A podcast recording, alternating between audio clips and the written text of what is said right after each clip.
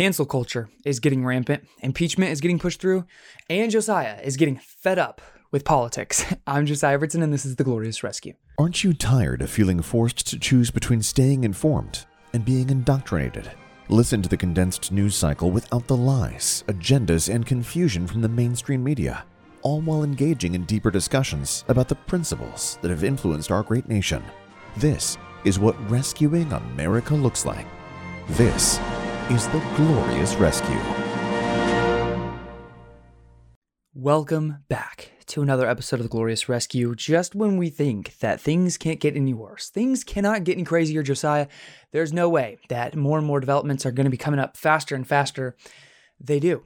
I, I don't know why. People were, were always saying, like back um, a month ago or so, I can't wait till this year's over. 2021 is to be the year. And I kept wondering why in the world do people think that because the calendar says 2021 instead of 2020, somehow magically things are to get better, things are to slow down? They have not. And because of that, there's a lot of political heat. There's a lot of frustrated discussion, I guess you can say, a lot of emotional and polarizing heated debate in regards to the political arena and people in general getting more and more polarized over politics. And I think it's good to sometimes take a step away in the sense of uh, relaxing from it, realizing the big picture. And that's what I want this episode to be going back to those more universal principles.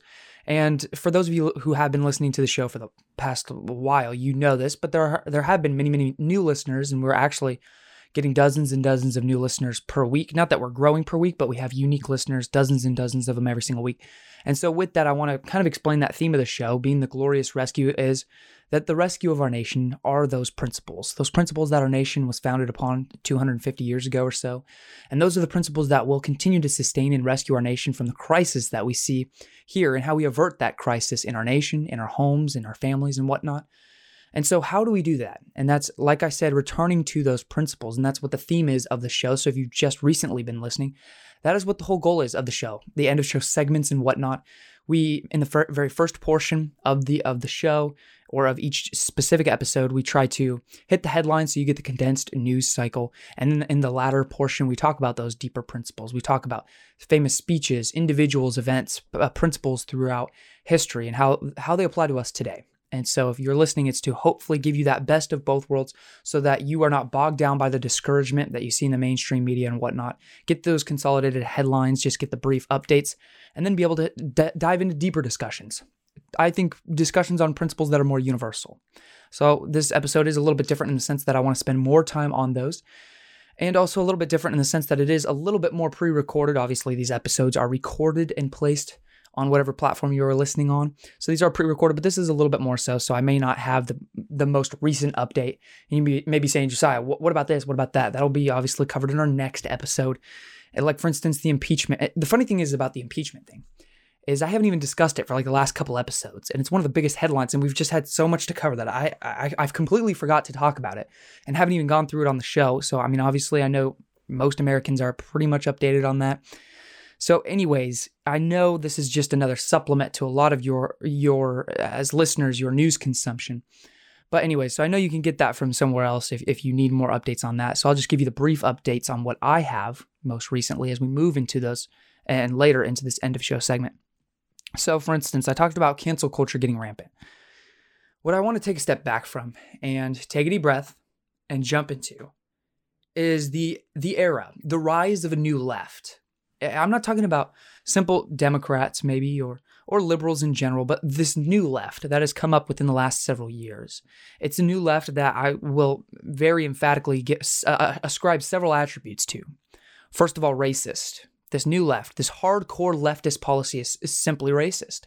A lot of the policies they believe, this multiculturalism, basically this victimhood mentality that if you are a, member of a different race or a different group, you are therefore uh, uh, on a different scale of this victimhood mentality. And so your victim, your victimization is more validated, and therefore your opinions mean more. Really, because you are a member of a different type of group, racist, that, that, that makes this ideology racist or sexist or whatnot. Also, the idea of, of people and Joe Biden mentioning specifically that he's going to be giving business relief based on race and gender. Yes, small businesses will be getting coronavirus relief, but specifically based on those small businesses owners, minority groups, ethnic groups, race and gender, basically, are, are like what I said blatant racism. And I can go on and on about the whole new left and this hardcore leftist policies being simply racist. I could talk about pathetic, how they can't handle opinions that are that slightly deviate from the narrative that they want to push.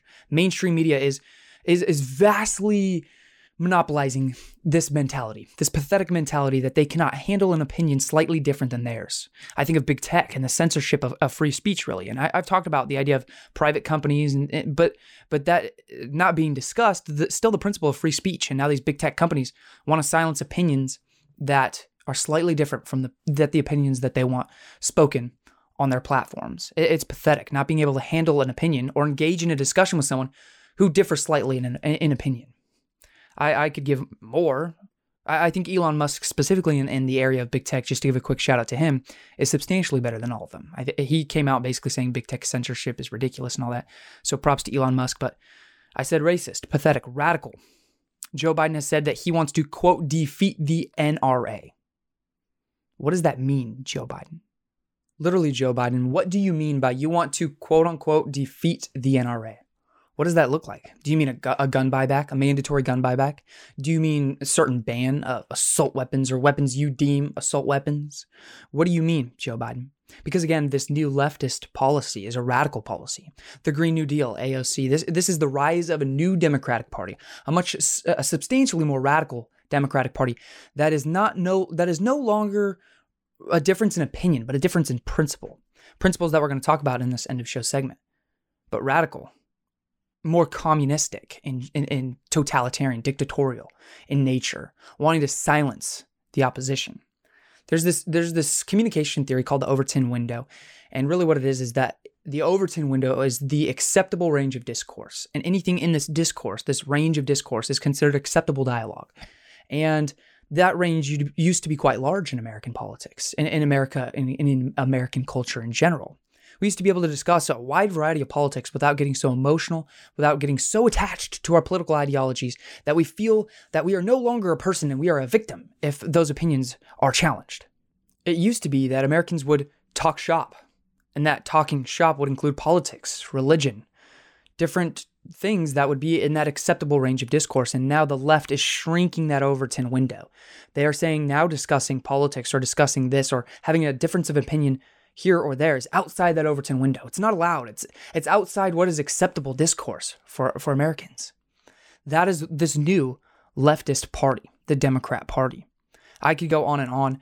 And but again, I, I do want to get into those deeper principles, and we will so in the end of show segment about why it is so important for us to protect those principles, why it is so important to talk about those principles, why it is so important to protect that Overton window so that we can continue to engage in dialogue. It is one of free speech, one of the pillars of American society. Now, what I want to discuss briefly is just the idea of impeachment because I haven't talked about it in the last couple episodes. And by the time you listen to this, probably it will already be outdated. So the brief update update that I do have is that the House did move to impeach Donald Trump, and it is going to the Senate. Do I believe the Senate will? No. I, believe Mitch McConnell said he was going to support impeachment or basically being put on trial. Obviously, you're impeached in the House and then put on trial basically in the Senate. Do I think Mitch McConnell would go against Donald Trump? He did say so at first. I believe he also made a statement just like within a day later, uh, retracting that, basically saying that he, it's not going to happen. So I don't think it's going to happen. Donald Trump is now the first president to be impeached twice. We have Johnson being impeached, Bill Clinton being impeached, but Donald Trump, first one impeached twice. So props to Donald Trump. Not the type of history I think he was wanting to make. I don't. I don't agree with it. I, I mentioned obviously you know my stance on all of those riots and the violence back two episodes ago. If you want to reference it. I, so I don't agree with it. I believe it was wrong, but I don't think it's also. I, I also think it's wrong to ascribe that violence on the tab of Donald Trump. I do not think he incited that violence. I don't really agree with the language that he used. I believe, you know, having months and months uh, of tailoring this dialogue to his base of the election being stolen from them and and Congress or elected officials not caring about the voice of the American people and then walking them to the steps of the Capitol was not good. But again, I do not believe he incited the violence directly. Now, I'm getting tired of politics. It's getting very frustrating. It's getting very wild. It's getting very loud and obnoxious. And obviously, here on the Glorious Rescue, we're trying to tone that down, give you those brief consolidated headlines so that you can stay an informed patriot, but not have to be discouraged by all of the discouraging news that's out there. So that is again the theme, the goal of this show. If that's a goal you agree with or something that you want to share, continue to share these episodes. It is always greatly appreciated. Just sending uh, someone, five people, three people, one person that has not listened to this episode, you can share on any platform that you're listening to, Spotify. Uh, over on Apple Podcasts as well. Even uh, if you're listening on the YouTube channel, just click that link at the top click the link, copy it, paste it over into Messages app, and send it to someone who is not listening to the show. That would greatly, I would greatly appreciate it, and it would greatly help out the show, and I do believe greatly help out our nation. Now we're going to move into an end of show segment of Teach the Speech.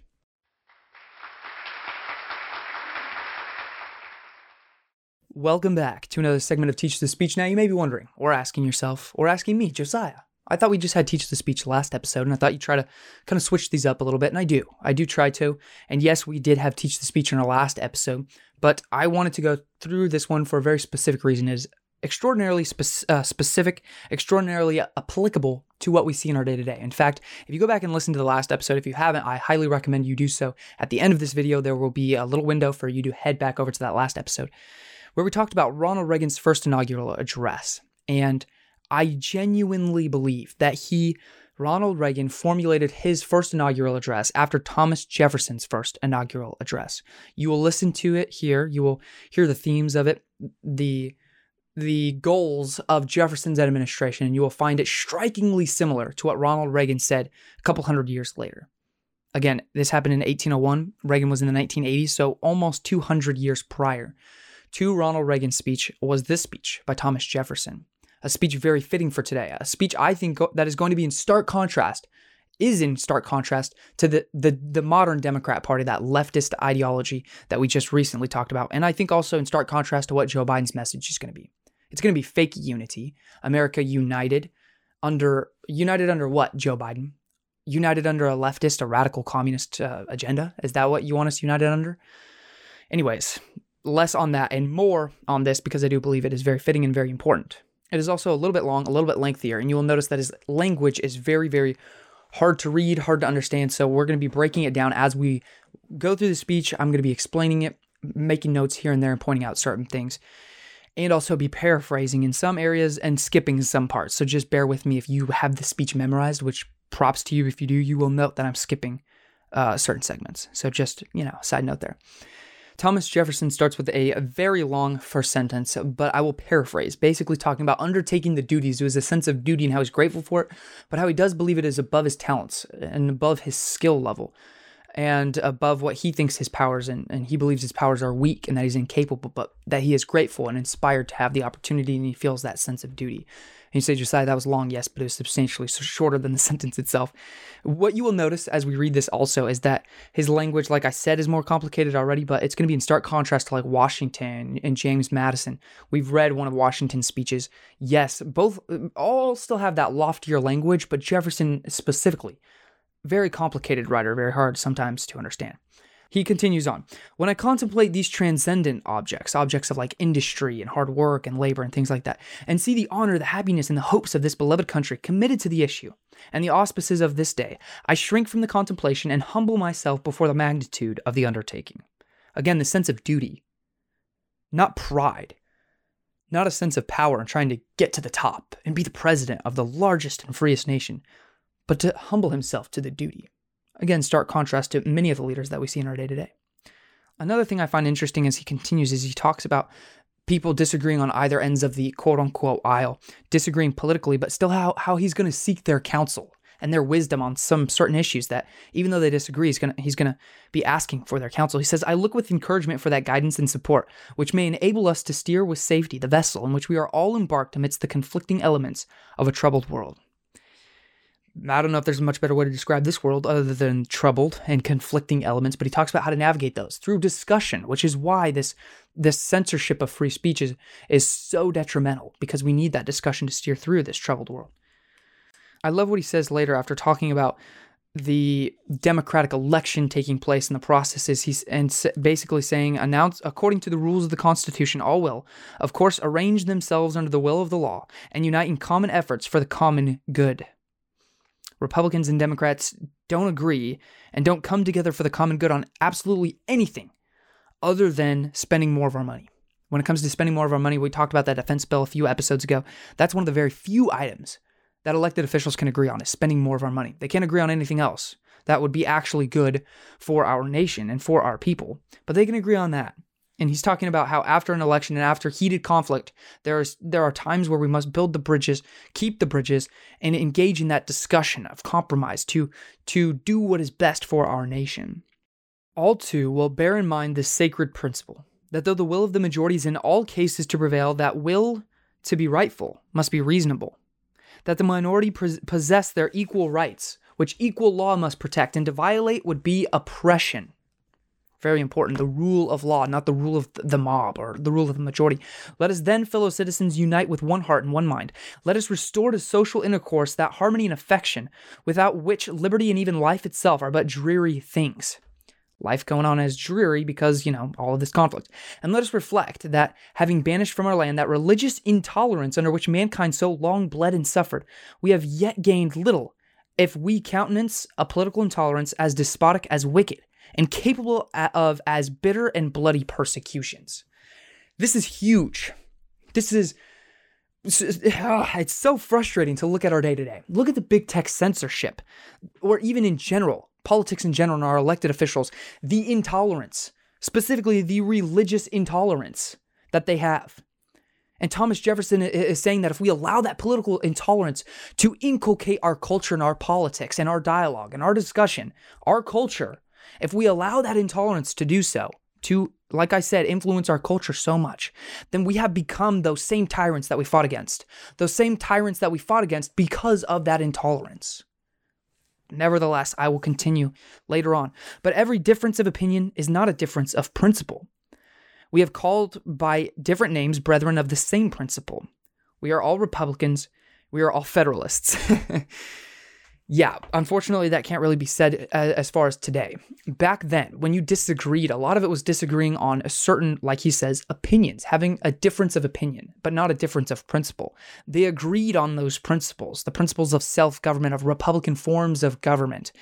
Now, our nation is much more politically divided. The sides are completely and very starkly in contrast. What do I mean? I talked about this this new left arising that is in stark contrast to to the like you could say the quote unquote Democratic Party hundreds of years ago. It, it's drastically different because now our disagreements are disagreements of principle and not just opinion.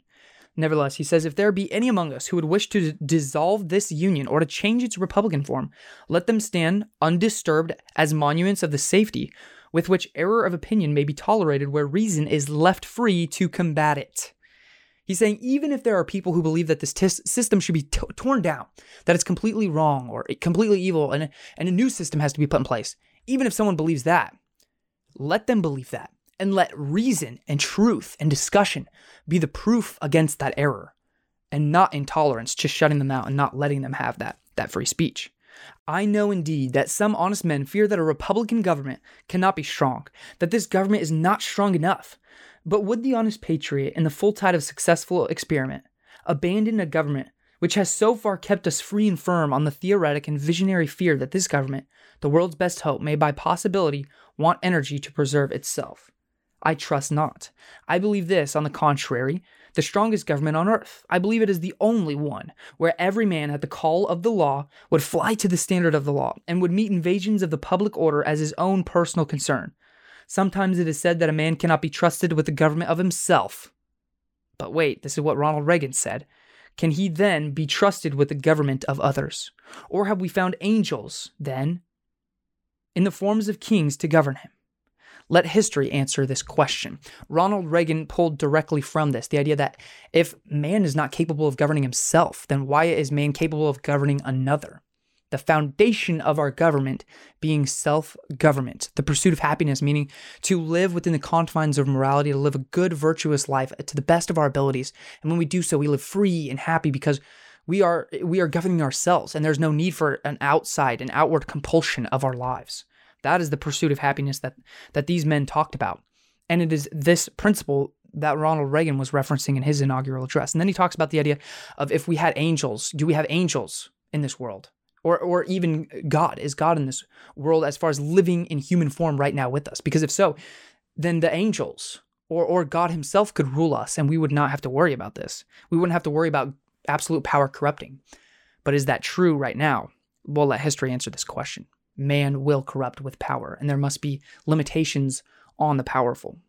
Let us then, with courage and confidence, pursue our own federal and republican principles, our attachment to union and representative government. What's interesting to me, too, as well, is the idea that he believes that everyone has this desire to pursue Republican forms of government to strengthen the system, the American system and the American government.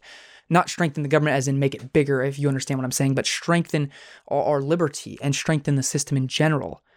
He believes that everyone, everyone wants that. And where they disagree is how they are going to do that. Where we disagree now in American politics is whether or not that system should be in place at all.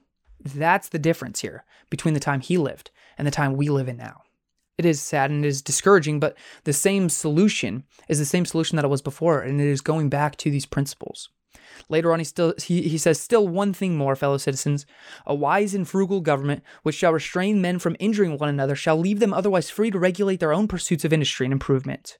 Eh, that's not the end of the segment, uh, the sentence. I'm going to stop right there to say, again, that's the purpose of government is to simply restrain men from injuring one another, to to simply restrain men from violating violating the rights of others or taking one's life, liberty, pursuit of happiness. That's the that's the very basic fundamental duty of government to protect the innocent by punishing those guilty of doing that. And that's that's the purpose of government. And like he says, to leave everything else free. Keep the government out of every other portion of people's lives so that they can live free in regards to industry. And he says, and shall not take from the mouth of labor the bread it has earned. That was also something Ronald Reagan talked about a government not being our master and riding on our backs and stifling opportunity and productivity. So, again, themed after this. Again, and shall not take from the mouth of labor the bread it has earned. This is the sum of good government, and this is necessary to close the circle of our felicities. He then gives a 12 point list of what the duties of his administration is going to be. I'm not really going to lay that out because we do not have time. But just to give you a few, the first one is to uh, give out equal and exact justice to all men, whatever state of their persuasion, religious, or political beliefs. To pursue peace when, whenever possible, to uphold commerce and honest friendship with all nations who, you know, uphold the same standards. Just to go through some of them, um, formulating and uh, holding on to and establishing the principles of our republics, the economy and the public expense. Labor is to be lightly burdened to keep off, or burthened, I guess I should say, to uh, keep government off the back of the American people. I like this one the diffusion, the spreading of information and arraignment of all abuses at the bar of the public reason. The idea of letting f- information and the freedom of information and, and free speech and whatnot.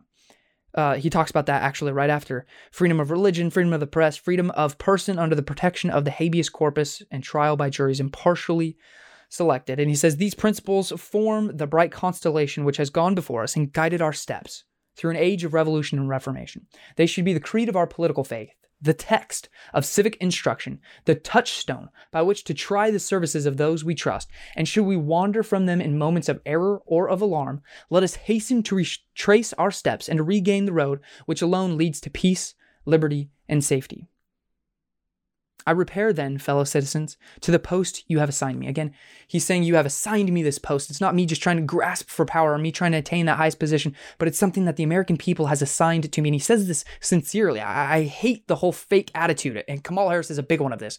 The American people have called me to this, and I'm doing what is my duty. It's all fake. You can tell from the way she acts. You can tell from the history of her political career of manipulating people and events to further her own political agenda, her own political career. That is also a very common theme among our elected officials. And yet here he is talking about repairing back, coming back to the duty that the American people have given him. And then he later he says, "I shall often go wrong uh, through defect of judgment." and that uh, he does he never will do so intentionally. He will never do so intentionally, and that uh, there the American people's support against those errors of others who may condemn what they would not if seen in, in all of its parts. Basically, like I said, to forgive him when he makes those mistakes, but to know that they're not intentional. They're not to harm our country or to further his own career, but just simply honest, unintentional mistakes. In the last sentence, he, he talks about relying on the infinite power which rules the destinies of the universe and leads our councils to what is best and gives them a favorable issue for our peace and our prosperity. Very fundamental. In fact, that is taken directly from the theme of Daniel, you know, the kingdom of the, the Most High ruleth in the kingdom of, of men and giveth it to whomsoever he will. The idea that that God is above all, all of our all of mankind, our governments and whatnot. And so he's appealing to that infinite power which rules the destinies of the universe, like he says. Again, a very beautiful speech, very applicable to what we see today.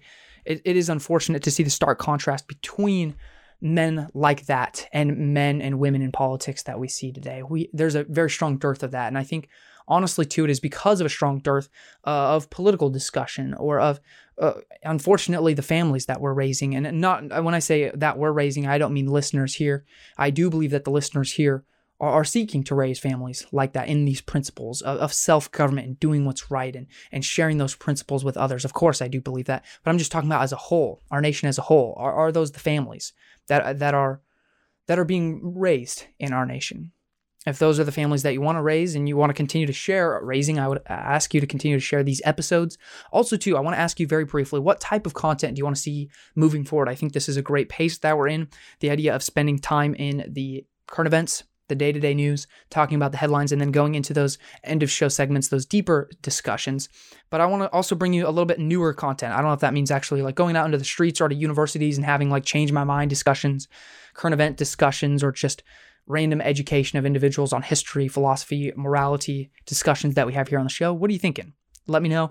Always open to those suggestions. I want to keep continuing to grow the show, and thank you so much for helping us grow the show. Thank you so much for listening. I'm Josiah Evertson, and this is The Glorious Rescue.